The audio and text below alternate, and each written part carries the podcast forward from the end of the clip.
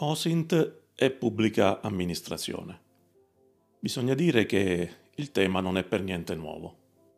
Non è certamente la prima volta che se ne sente parlare e se tutto procederà bene, auspicabilmente non sarà nemmeno l'ultima. Se accadrà, sarà senza dubbio un fatto positivo. Secondo me è sempre un fatto positivo quando si prova a confrontarsi con l'idea di pubblica amministrazione che probabilmente è una delle concettualizzazioni più complesse che l'animale sociale per eccellenza, l'uomo, abbia mai partorito. Ovviamente non sono un esperto in eh, sociologia della pubblica amministrazione, per cui lascio volentieri l'onere dell'approfondimento o della correzione o dell'integrazione dei concetti che evocherò a coloro che sono veri esperti del dominio disciplinare specifico. Ad ogni modo, per parlare del contributo che una disciplina come l'intelligence delle fonti aperte può eventualmente dare alla pubblica amministrazione, c'è bisogno di qualche piccola e forse banale precisazione. A un livello di astrazione assolutamente generale, il concetto di pubblica amministrazione si articola in due accezioni principali. La prima concerne l'attività dell'amministrare la cosa pubblica, ovvero l'insieme delle azioni, delle decisioni e delle conseguenze e delle responsabilità tipiche dell'amministratore pubblico. La seconda accezione definisce invece il sistema degli apparati organizzati, quindi gli enti e le strutture pubbliche, che sono titolari di questa funzione e che sovrintendono o pongono materialmente in essere l'attività dell'amministrare la cosa pubblica. Se vogliamo semplificare, con amministrazione pubblica indichiamo l'attività dell'amministrare, mentre con pubblica amministrazione, per consuetudine, indichiamo appunto le strutture organizzate pubbliche. È davvero una definizione molto molto elementare, ma credo sia sufficiente per i nostri scopi. Un'altra visione della pubblica amministrazione che mi è sempre piaciuto evocare è quella che io ho definito come il Matrix di cartapesta. Qualcuno di voi ricorderà certamente la scena del film Matrix in cui il protagonista, uomo in carne e ossa, seppur sinteticamente coltivato dalle macchine, per un qualche motivo, più o meno magico, riesce a vedere la realtà che lo circonda direttamente in codice, ovvero nel linguaggio, diciamo così, a basso livello con cui le macchine l'hanno scritta per gli umani. Ebbene, mi è sempre piaciuta l'idea che la pubblica amministrazione debba essere vista in codice, nel vero codice in cui è scritta, ovvero come se su ogni muro, in ogni ufficio, ogni archivio, ogni scrivania, ogni poltrona o personal computer o penna, ogni oggetto, insomma, e sottolineerei anche ogni stipendio, dall'usciere al dirigente passando per il funzionario, non fosse costituito rispettivamente di cemento, legno, metallo o plastica ma bensì di una specialissima cartapesta, il cui elemento base, al posto della normale carta, fossero le banconote da 50, 100, 500 euro, provenienti dalle elargizioni di tutti i cittadini italiani. A mio parere questo è il vero codice attraverso il quale va vista la pubblica amministrazione, perché quelli sono i veri bit con i quali la pubblica amministrazione viene costruita e mantenuta. Certo, Probabilmente è un'immagine un po' troppo romantica, ma che però rende bene due concetti fondamentali. Il primo è, appunto, la quantità di valore che i cittadini riversano nella pubblica amministrazione e l'argizione per la quale non soltanto va abolito ogni spreco, ma che deve anzi essere utilmente investita per produrre ancora più valore. E certamente non sto parlando di valore soltanto meramente economico. Il secondo concetto riguarda invece la fragilità intrinseca di tutto quanto, attraverso quel valore, attraverso quel codice, può essere costruito. E quindi la facilità con la quale è possibile scalfire, deformare, distruggere, distrarre dalla sua funzione originaria quella costruzione di carta moneta, creando così un danno diretto ai cittadini che hanno conferito quei valori. Per anni abbiamo definito l'OSINT e l'intelligence come attività finalizzate al raggiungimento di una condizione di vantaggio strategico sui competitori.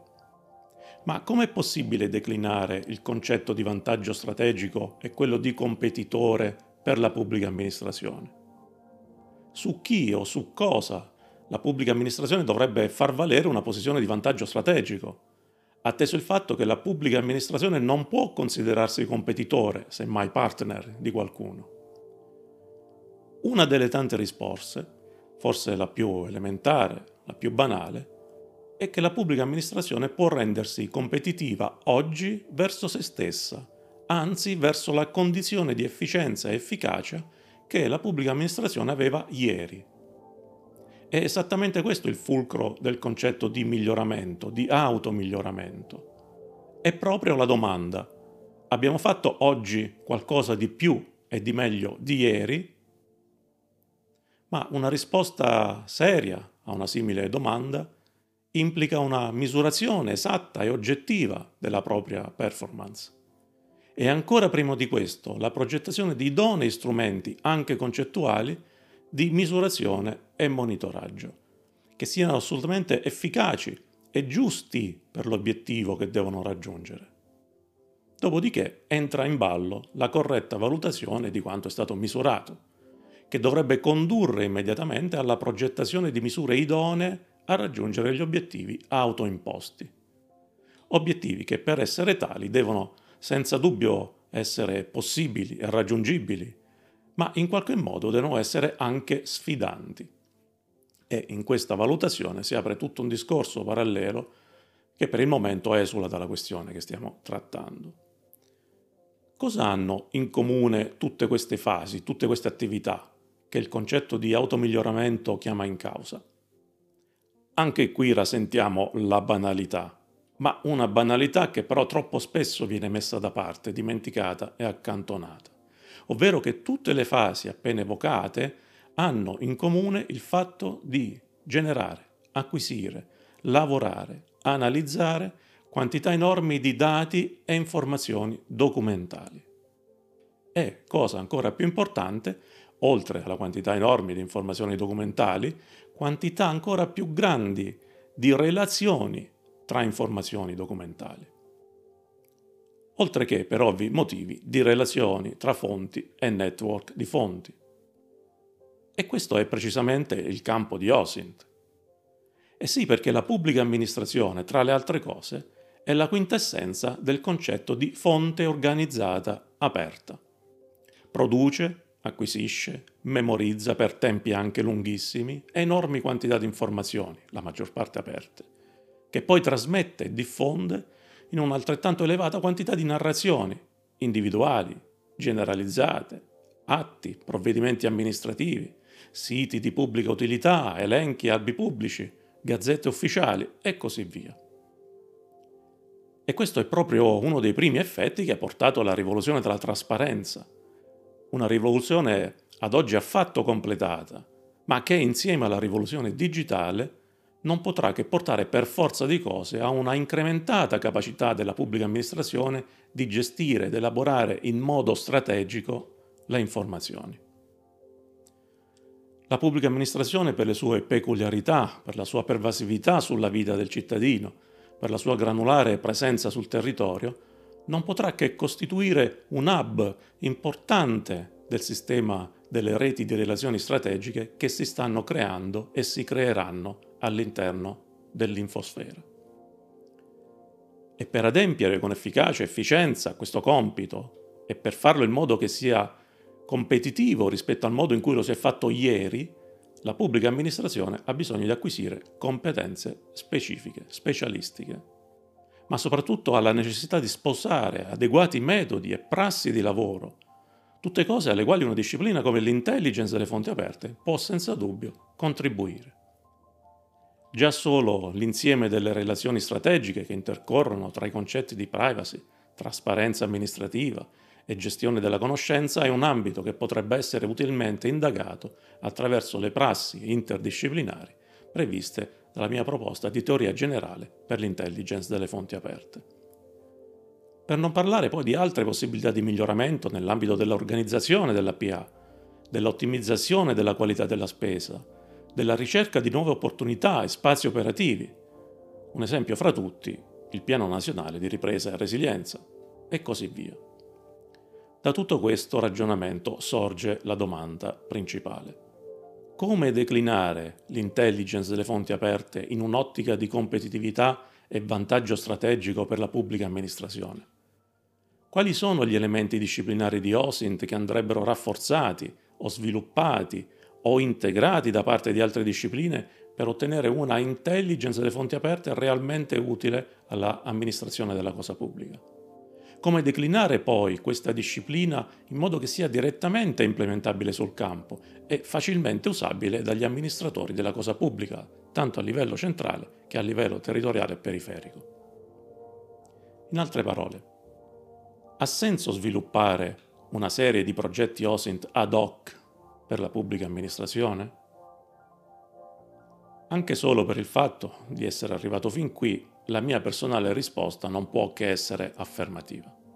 Ma il mio parere, il parere di un singolo, vale assai poco se non è inserito in un qualche tipo di dibattito, di confronto costruttivo, all'interno cioè di un sistema di argomentazioni condivise che la, lavorino verso un obiettivo comune. E questo è onestamente ciò che, da operatore nel campo di OSINT da quasi 30 anni, e da altrettanti anni da funzionario della pubblica amministrazione, mi piacerebbe vedersi sviluppare su questa tematica. L'auspicio ultimo sarebbe poi quello di riuscire a passare un giorno dalle parole ai fatti, sviluppando implementazioni concrete e auspicabilmente efficaci, rimanendo però sempre consapevoli del fatto che in quella fase entrano in gioco dinamiche assolutamente extradisciplinari che esulano completamente da tutto questo discorso. La finalità comunque resta sempre quella, dare ancora maggiore valore al costo che i cittadini pagano per mantenere la pubblica amministrazione. Valore che appunto costituisce la materia di cui è fatta la pubblica amministrazione. Una materia che dobbiamo rispettare e perché no anche amare. In primo luogo noi che nella pubblica amministrazione e per la pubblica amministrazione lavoriamo perché probabilmente o la si ama o con tutta probabilità non sarà abbastanza. Come sempre, grazie per essere arrivati fino a questo punto, permettetemi di invitarvi, se ne avete voglia, ad avviare, ad alimentare questo dibattito su OSINT e pubblica amministrazione sui canali social in cui questo contributo apparirà.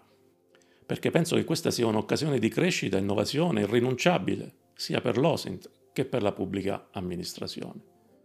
Vi invito inoltre a mettere un like al video se vi è piaciuto e a iscrivervi ai canali YouTube, Telegram e Facebook di Intellisfera che vedete scorrere qui sotto. Ancora grazie e a presto.